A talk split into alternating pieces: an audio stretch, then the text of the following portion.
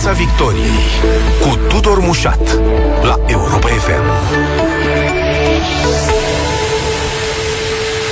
Bun găsit tuturor pe frecvențele radio și, ca de obicei, în transmisie pe pagina Facebook Radio Europa FM și site-ul europafm.ro.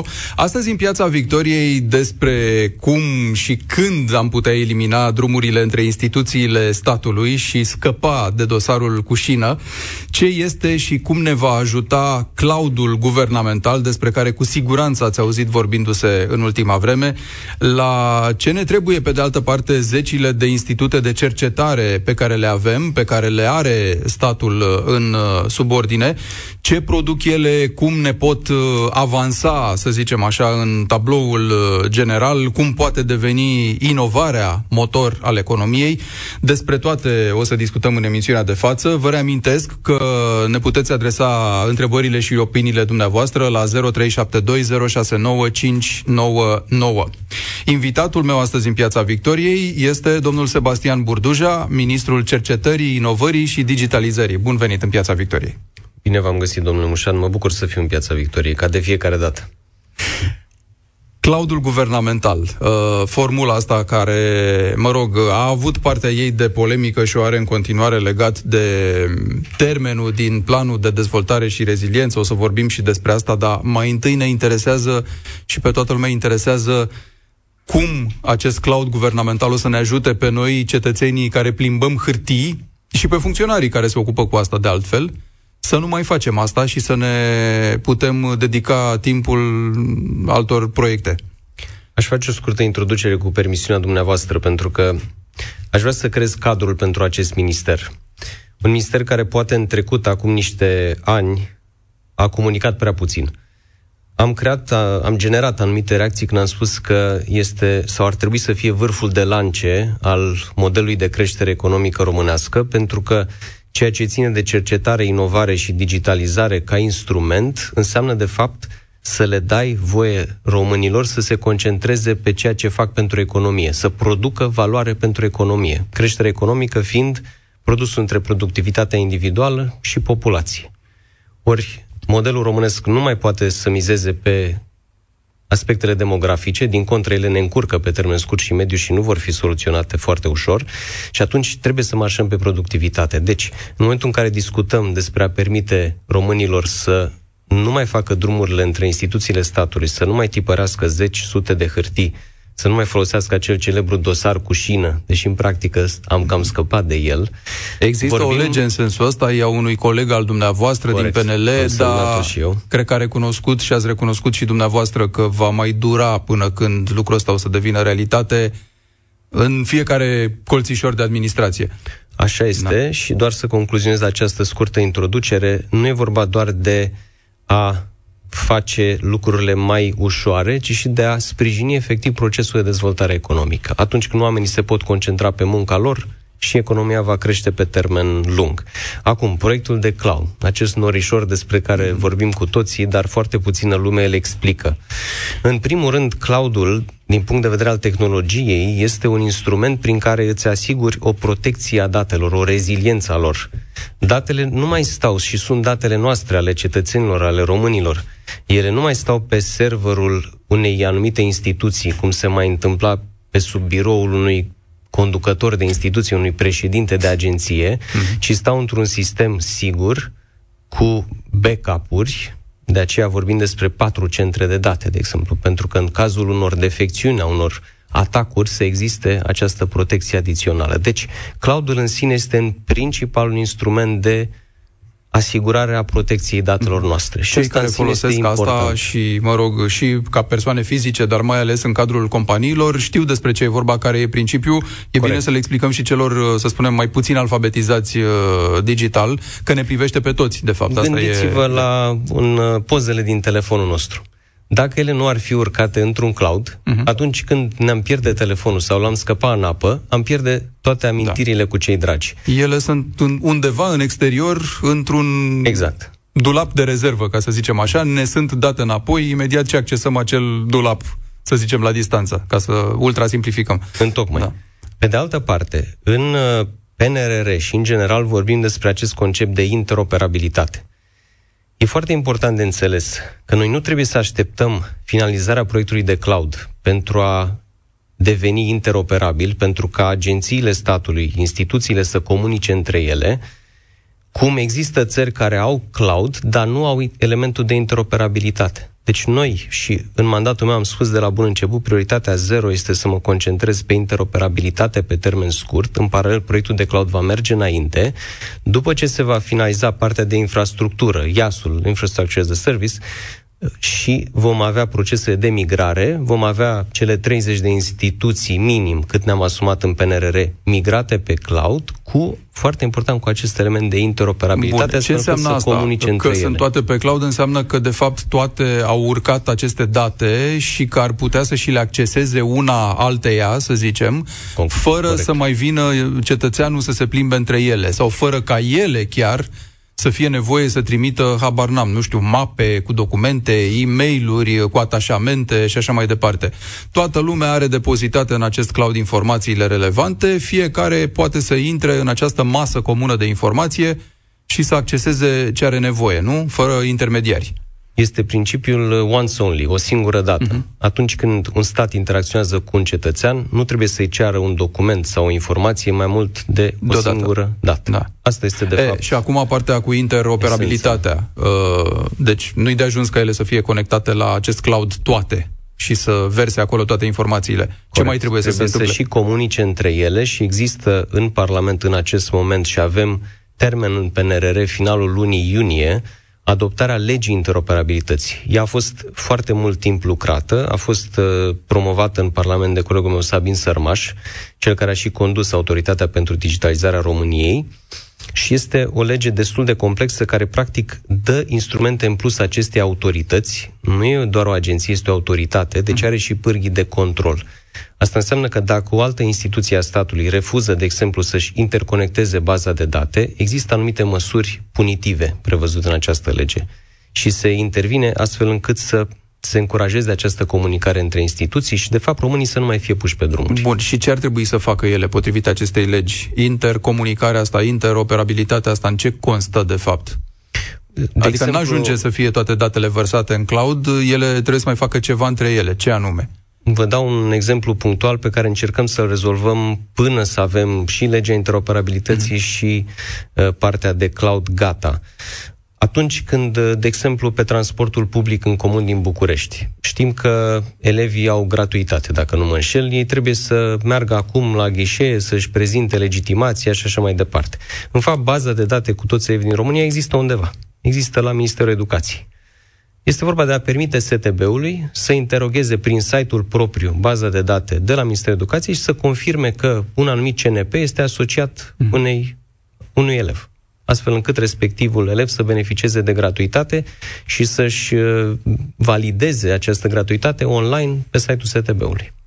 Da, lucrurile arată simplu în teorie și sigur că ne-am dorit ca ele să se întâmple. O întrebare e orizontul de timp pentru toată povestea asta și pașii. Care sunt, domnule ministru?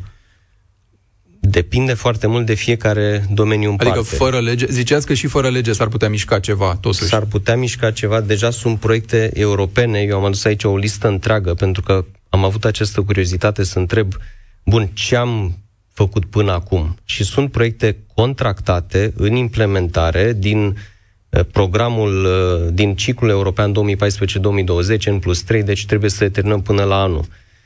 Deocamdată fac o evaluare să vedem câte se vor termina, dar avem ca beneficiar, de exemplu, Ministerul Afacerilor Interne, pe evenimente de viață, ceea ce se numește life events, nu? Că nașteri, căsătorii, deces, divorț, toate astea trebuie digitalizate. Trebuie mm. să obținem aceste certificate mult mai ușor online. Și iată, avem un proiect contractat la Ministerul Afacerilor Interne în implementare.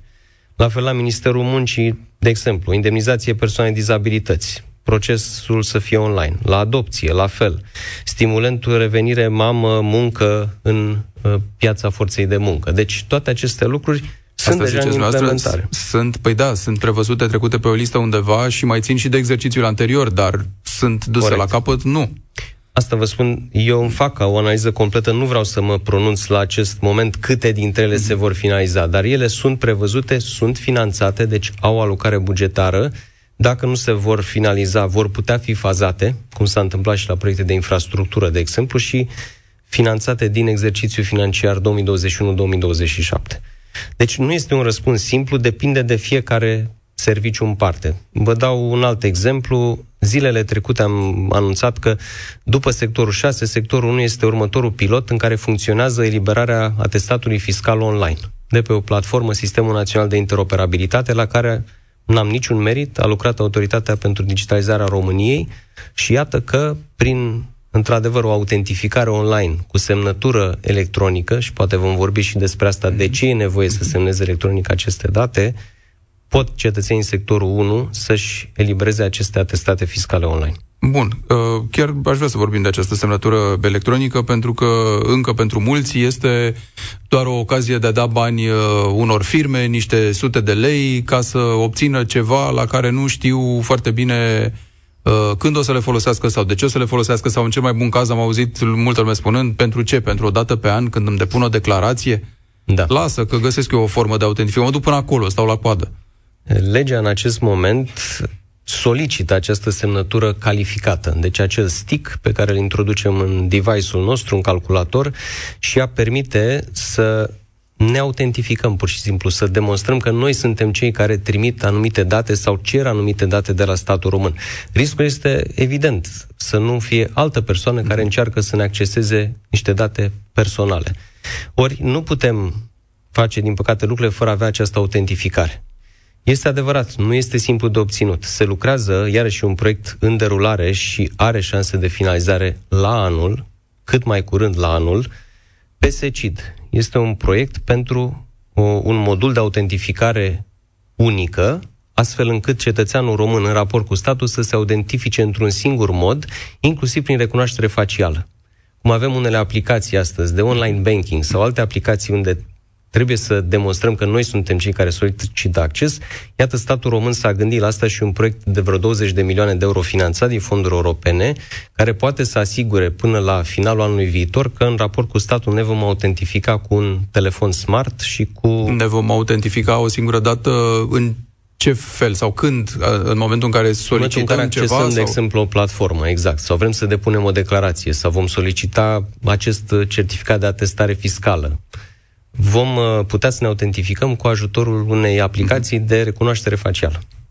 Asta ar fi un pas important care, sigur că nu va mai uh, uh, face necesară această semnătură calificată. În paralel, industria, de exemplu, ANIS, e foarte vocal să permitem și semnăturile avansate, care nu necesită un stick, sunt mai ușor de făcut, mai ușor de transmis, dar poate au și anumite vulnerabilități. Oamenii trebuie să înțeleagă că dacă își doresc digitalizarea administrației, ea complementar vine pe partea cealaltă, la capătul nostru, cu cumva obligația noastră de a de a răspunde sau de a ne integra și noi tot digital în acest sistem digital, nu? Adică dacă vrem digitalizarea sistemului, noi mai putem miza pe o semnătură holografă sau pe a trimite noi niște hârtii ar trebui să răspundem la fel de digital, să zicem așa, nu? Noi putem miza, dar ea nu va fi valabilă. Deocamdată e un pic invers. Noi suntem mai digitalizați, cetățenii pe persoană fizică decât uh, instituțiile. Așa da, este. va veni momentul reciprocității absolute, nu? Cum ar veni? Categoric și mai este un aspect mediul privat în România este destul de digitalizat. Deci România e destul de avansată. Furnizorii de produse, de servicii, marile magazine online fac extrem de facilă interacțiunea în mediul uh, virtual. Și asta pune pe stat mai multă presiune, pentru că noi, ca cetățeni, căpătăm niște așteptări în raport cu cei cu care tranzacționăm. Așa cum ne putem gestiona finanțele prin intermediul unei aplicații de online banking, vrem să ne putem plăti taxele prin, prin intermediul unei aplicații și aici, iarăși, o altă veste bună este că suntem pe final cu aplicația pentru ghișeu.ro. Deci va exista o aplicație de telefon, astfel încât este în testări, în cel mai scurt timp iată un modul care va funcționa. Apropo de cel mai scurt timp, domnule ministru, ce mă sperie cumva e că proiectele astea sunt foarte multe și toate par utile și arată bine, dar nu există niciun termen precis pentru ele sau pentru măcar unele dintre ele. Ori aici, ce mă sperie e ce ați zis mai devreme legat de fiecare instituție își dă termene sau, păi, asta mă și îngrijorează, ca să fiu cinstit, că fiecare instituție își dă termene. Pe proiectele europene sunt termene asumate prin proiectul, prin finanțarea europeană accesată. De exemplu, PSC-ul știm că trebuie terminat anul viitor pentru că este finanțat din perioada 2014-2020. La fel și în cazul altor instituții. Însă ceea ce aș spune, fără să recurg la uh, replica celebra birocraților din România, nu e la mine, uh-huh. este că nu toate proiectele de digitalizare sunt gestionate de ministerul pe care îl reprezint. Cele mai multe sunt gestionate de ministerele de linie, Ministerul Afacerilor Interne, de exemplu Ministerul Muncii, Ministerul uh, Afacerilor Externe, uh, Registrul Comerțului, iarăși toată interacțiunea cu mediul privat. Ceea ce noi putem să facem este să fim un uh, pusher, să fim o, o forță de mobilizare a acestor actori, astfel încât proiectele să fie accelerate. Mm-hmm. 0372069599 Vă reamintesc, e numărul de telefon la care puteți uh, pune întrebări în emisiune sau uh, ne puteți uh, comunica părerea ale dumneavoastră. Ne așteaptă deja cineva pe fir, iată. Nu, în foarte scurt timp vedem. Până atunci, dați-mi voie să vă întreb, pentru că vorbeam de, de PNRR, de ce, uh, de ce disputa asta legată de întârziere și de faptul că a fost prost negociat termenul pentru asta? Ați avut o polemică cu precedentul, de fapt nu, cu un ministru al proiectelor europene din precedenta coaliție, să zicem așa. Domnul Cel Ghinea. care își asumă calitatea de autor al acestui plan național de redresare și reziliență, interesul meu nu este să am o polemică anume cu cineva din spațiu politic, pentru că românii s-au săturat de polemici, vor fapte. Dar am simțit nevoia totuși să spun lucrurilor pe nume atunci când am preluat acest mandat. Jaloanele, țintele, așa cum ele au fost gândite în planul național și scrise, sunt nefezabile. Și v-am dat și am dat public un exemplu foarte simplu. Noi la 30 martie trebuia să terminăm o analiză diagnostică a sistemului și să spunem ce ne dorim prin acest cloud, analiza de opțiuni, și trei luni mai târziu trebuie să atribuim o licitație de 400 de milioane de euro aproape. Nu se poate într-un stat democratic, cu legi, cu termene, cu contestații, să atribuie o licitație de o asemenea valoare L-am auzit pe în trei luni de zile. că nu numărați de când ați preluat dumneavoastră mandatul, ci numărați de când s-a negociat, sau mă rog, că unele lucruri trebuiau făcute de mult. Bun, Ceea ce știm este că în PNRR analiza care dicta caietul de sarcini trebuia terminată pe 30 martie. Uh-huh. Dacă ar fi fost necesar un timp mai lung, trebuia pus un termen anul trecut. Dacă ăsta a fost termenul asumat în PNRR, știți cum e, în general, termenele se duc până la... stai până în ultima clipă, cum se întâmplă tuturor. Probabil că asta s-a întâmplat, dar în orice caz, și un an de zile e puțin la o asemenea sumă. Iar ceea ce s-a întâmplat de multe ori în proiectele majore ale țării este că s-a grăbit foarte mult faza de proiectare, SF, PT, studii de fezabilitate, proiect tehnic și și la proiectele de IT avem această fază de proiectare și ceea ce a determinat de fapt un proiect prost scris și o fază de execuție mult mai lungă, în care s-a constatat că proiectul trebuie refăcut sau updatat masiv sau că realitatea din teren nu bate cu ce este pe hârtie. Asta este problema și eu nu vreau să fim în situația în care grăbim foarte mult partea de proiectare ca să bifăm o căsuță din PNRR, repet, prost gândită, după care ne trezim cu acest cloud scump care nu este funcțional sau nu este util pentru Bun, români. Și acum, în momentul de față, în ce stadiu suntem și cum ar trebui să evolueze lucrurile? Suntem cu analiza de opțiuni într-un dialog cu Ministerul Fondurilor Europene, Ministerul Investițiilor și Proiectelor Europene, pe de-o parte, și cu Comisia Europeană. La data de 30 iunie vrem să semnăm acordul între Ministerul nostru și instituțiile implicate în implementarea cloudului, deci nu să atribuim o licitație, ci să definim, dacă vreți, arhitectura prin care se va implementa acest cloud și, practic, să avem un studiu de fezabilitate și un proiect tehnic în următoarele luni, cu o clauză rezolutorie. Nu vreau să fiu excesiv de tehnic, dar vom prevedea în, în aceste acorduri între minister și ceilalți actori implicați un interval de timp în care se va putea face o proiectare de calitate. Mai mult decât atât, și asta este important de spus, vrem să mergem cu o abordare etapizată. Toți românii trebuie să înțeleagă un lucru. În momentul în care cumpere aceste fiare, pentru că acest cloud are și o componentă hard de infrastructură, ele se învechesc din prima zi în care le-ai băgat în priză. De fapt, din prima zi în care le-ai cumpărat. Durata de viață pentru un cloud, nu arată experiența altor state, este între 5 și 10 ani. Noi nu vrem să fim în situația în care cumpărăm toate, tot acest hard la început, folosim un procent mic din el și ne trezim peste 5, 6, 7 ani că trebuie să reinvestim banii și să updatăm de fapt aceste sisteme. Și atunci am gândit o abordare etapizată de tip acord cadru, în care pe baza cererilor care se primesc de la instituțiile care doresc să migreze, se fac comenzi succesive astfel încât capacitatea acestui cloud crește etapizat și se folosește în mod eficient. Cât de mult ar putea complica lucrurile tot acest context în care ne aflăm cu războiul de lângă noi, cu atacuri uh, cibernetice care sigur se produceau și înainte, dar acum cu atât mai mult sunt, uh, sunt plauzibile. Adică mă aștept să aud, eu știu, în câteva săptămâni, luni, că lucrurile trenează, se tărăgânează, inclusiv din acest motiv, domnule ministru? Din punctul meu de vedere, ele ar trebui să fie accelerate în acest context. După ce am scăpat, să spunem, de pandemie, în măsura în care poate am scăpat de ea, temerea era că măsurile de digitalizare nu vor fi continuate cu același tempo. Pentru că, iată, ne putem întoarce la locul de muncă, putem să facem lucrurile în persoană. Și, într-adevăr, unii funcționari au revenit la vechile metehne de a cere tot felul de acte, tot felul de lucruri de a fi făcute în persoană, deși acum câteva luni, iată, ele se puteau foarte bine face online.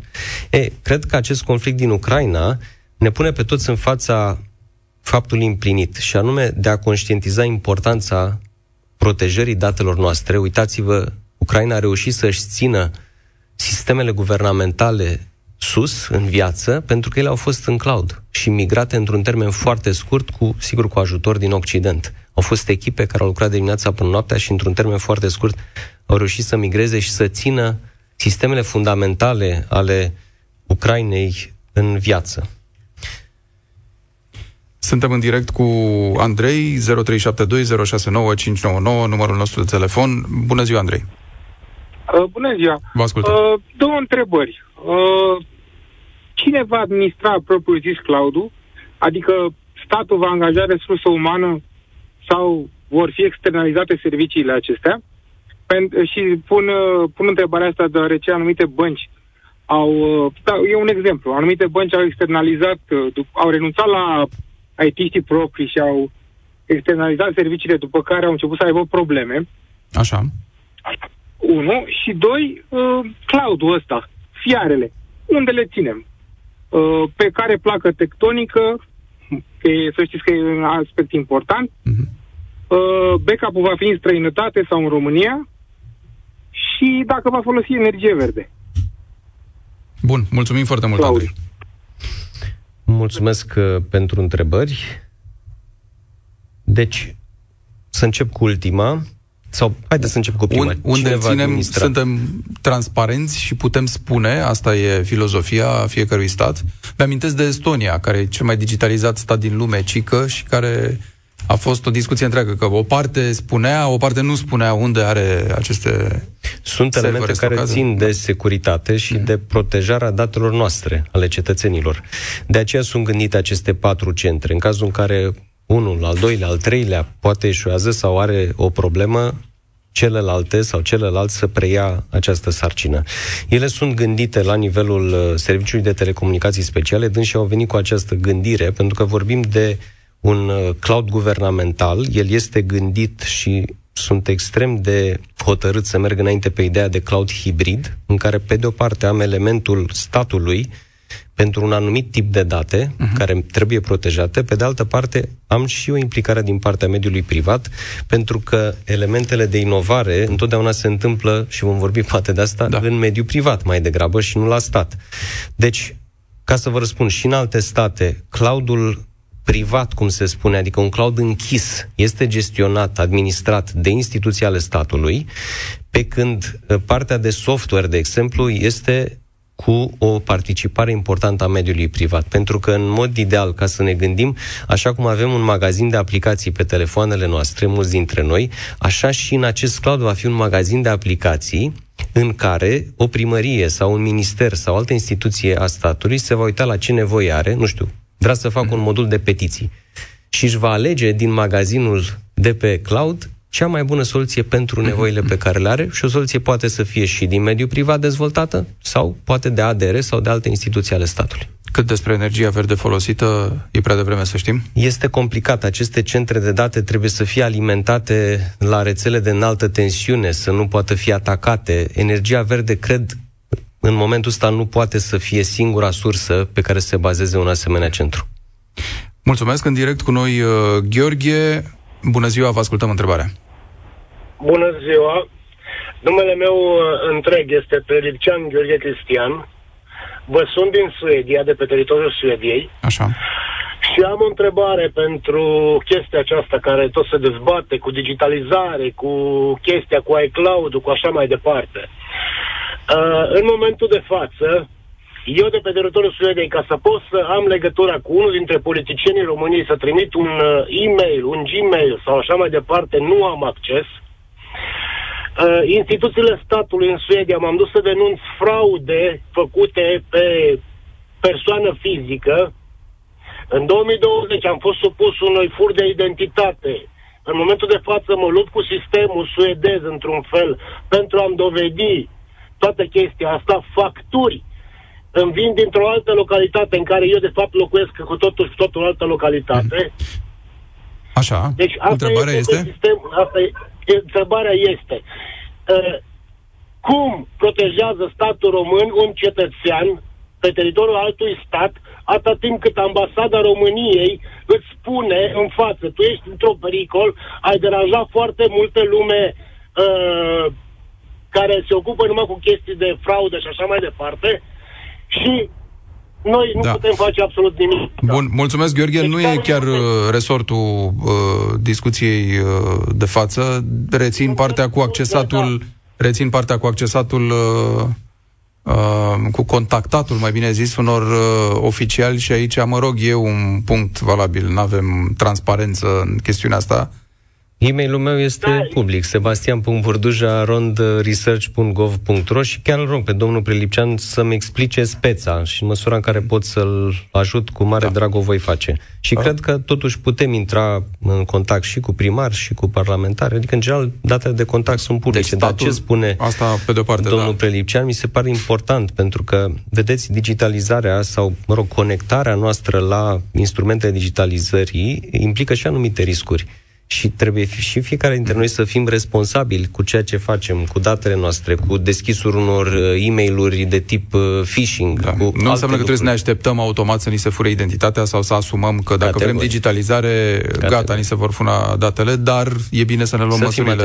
Da. Și este. Uh, Marius, în direct cu noi. Bună ziua! Bună ziua! Uh, aș vrea să... Mă auziți, da? Vă rog. Sunteți în direct.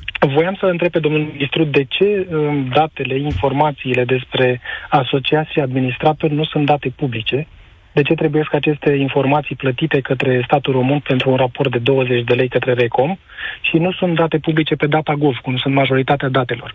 Asociații și administratorii, practic, beneficiarii reale al unei companii, nu sunt cunoscuți în momentul de față decât de către statul român. De ce sunt aceste date atât de sensibile? Atât timp cât un asociat sau un administrator al unei companii are relații cu mai multe societăți, de ce nu sunt date publice? Da, mulțumim foarte mult, Marius. Și eu consider că ar trebui să fie date publice. Ele țin de Registrul Comerțului și cred că domnul Marius are de plină dreptate să ceară să fie accesibile ușor. Există în Parlament, noi am transpus o directivă europeană pe open data, pe date deschise, accesibile.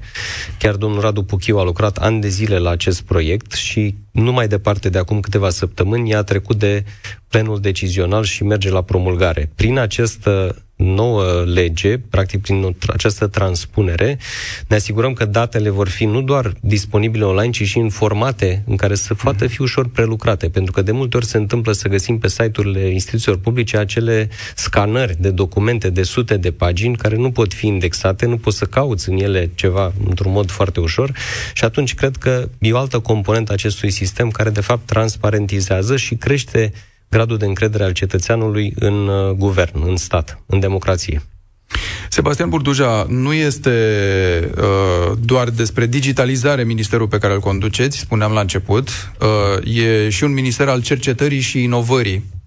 Uh, și noi ne întrebam, bun, sigur, dincolo de dezideratul ăsta de a face cercetare, de a aplica cercetarea asta, că noi ne-am lămurit, nu mai e cercetare de dragul cercetării, uh, doar așa, nu știu, academic, uh, să luăm premii pe la Olimpiade, oamenii se așteaptă să vadă lucruri întâmplându-se.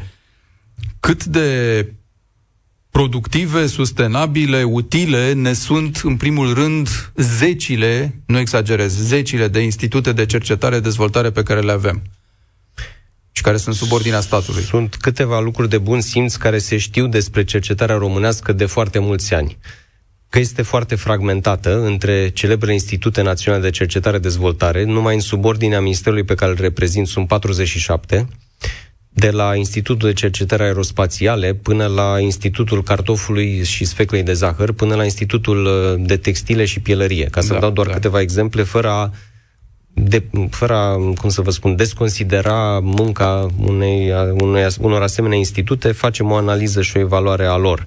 De asemenea, institutele Academiei Române, de asemenea, universitățile. Toți se ocupă într-un fel sau altul cu cercetarea și, din păcate, Există și exemple de excelență, dar există multe exemple de cercetare fundamentală în care doar demonstrăm mm. lucruri deja știute și statul român plătește pentru e, lucrul asta. Asta, asta, asta este o problemă și o altă problemă cunoscută este ceea ce dumneavoastră bine spuneați, transferul tehnologic. Deci ca aceste cercetări să aibă o aplicabilitate în economia reală, să facă de fapt conexiunea între mediul de cercetare și mediul antreprenorial, astfel încât să investim în startup-uri, să le permitem acces la da. aceste tehnologii endogene, românești, prin care să ne dezvoltăm economia. Avem, în sfârșit, un instrument foarte bun, tot de la Uniunea Europeană ne vine, Policy Support Facility, PSF, este un raport binding la care România se angajează și el va fi finalizat, anunțat pe 8 iunie. Va fi un mare eveniment. Acel raport trasează exact ceea ce trebuie să facem pentru a reforma cercetarea românească. De exemplu, faptul că trebuie să reducem această fragmentare și să încurajăm fuziunile, fuziunile între institutele de cercetare, între ele, pe domenii anume, sau între ele și universități, sau între ele și instituții ale Academiei. Vom avea un proiect de lege în acest sens, cred că este și în PNR până la finalul acestui an. Dincolo de asta, eu țin foarte mult la principiile de bună guvernare, de fapt de guvernare corporativă. Aceste institute trebuie gestionate într-un mod profesionist orice cheltuială, pentru că sunt bani publici, trebuie foarte bine justificată. Nu mai putem să ne permitem să finanțăm tot felul de participări la conferințe exotice mm-hmm. pe mii sau zeci de mii de euro, din care noi nu vedem de fapt niciun rezultat. Și știu că voi supăra multă lume, dar trebuie să gestionăm cu mare cumpătare banul public care merge spre cercetare, pentru că noi oricum cheltuim foarte puțin din banii publici pe cercetare, undeva la 0 17% din PIB, de 12 ori mai puțin decât media Uniunii Europene. Când luăm în calcul și contribuția sectorului privat la cercetare-dezvoltare, stăm puțin mai bine, adică doar de vreo 5 ori mai rău decât media europeană, undeva la 0,4% din PIB. Deci, da. iată, lucrurile au trenat, ele trebuie făcute și partea foarte bună este că avem acest instrument și 80% dintre recomandările din acest PSF, de care vă spun, trebuie făcute, este pus acest lucru în PNRR. Deci nimeni nu se va mai putea opune și atât trebuie să-l facem până în 2026. Aproape că mai important decât asta, domnule ministru, mie mi se pare termenul de inovare. Ce ar trebui să, să facem ca inovarea să devină motor al economiei? așa cum se întâmplă în alte părți. O parte dintre lucrurile pentru a încuraja inovarea sunt cele care vor face performanță în cercetare. Și vă dau un singur exemplu. Nu vreau să fac neapărat o știre, dar lucrurile trebuie spuse. Am pus în sfârșit în transparență pe site-ul nostru Planul Național de Cercetare, care și inovare, bineînțeles, și el setează modul în care se vor cheltui acești bani. Este prima dată când acest plan național include absolut toate instrumentele de finanțare ale investițiilor în cercetare, dezvoltare, inovare. Până acum erau două programe, programul nucleu și un program destinat instalațiilor speciale de interes uh, strategic și ele erau lăsate în afara acestui plan național.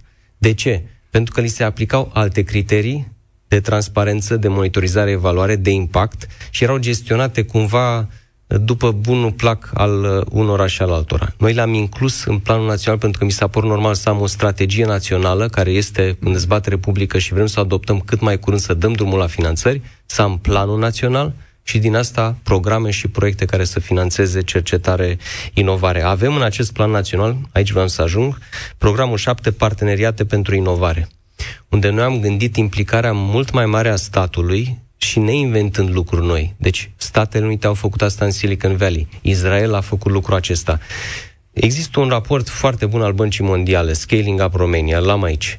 Ce spune acest raport? În România se nasc destul de multe firme. Deci avem o oarecare tendință da. de a ne începe propriul business. Problema este că foarte puține dintre aceste firme supraviețuiesc și devin high growth, mm-hmm. cu o creștere accelerată. De ce se întâmplă asta? Problema este în acea etapă de early growth, de, de, de început, da. în care în alte state ai acei business angels care vin și investesc pentru că ei cred într-o anumită da. idee. Mm-hmm. Statul român poate să facă un matching și să încurajeze acești business angels să vină mai mulți dintre ei în România și să investească în startup-urile românești și, pe de altă parte, să mizeze pe expertiza sectorului privat în a identifica cele mai promițătoare afaceri. Nu trebuie să facă statul alegerea mm-hmm. unor antreprenori. De multe ori asta determină un proces care nu dă cele mai bune rezultate. Deci avem instrumentul, avem finanțarea și o vom face. Mulțumesc tare mult, Sebastian Burduja, ministrul cercetării, inovării, digitalizării, azi la Europa FM. Și pe mulțumesc. Piața Victoriei cu Tudor Mușat la Europa FM.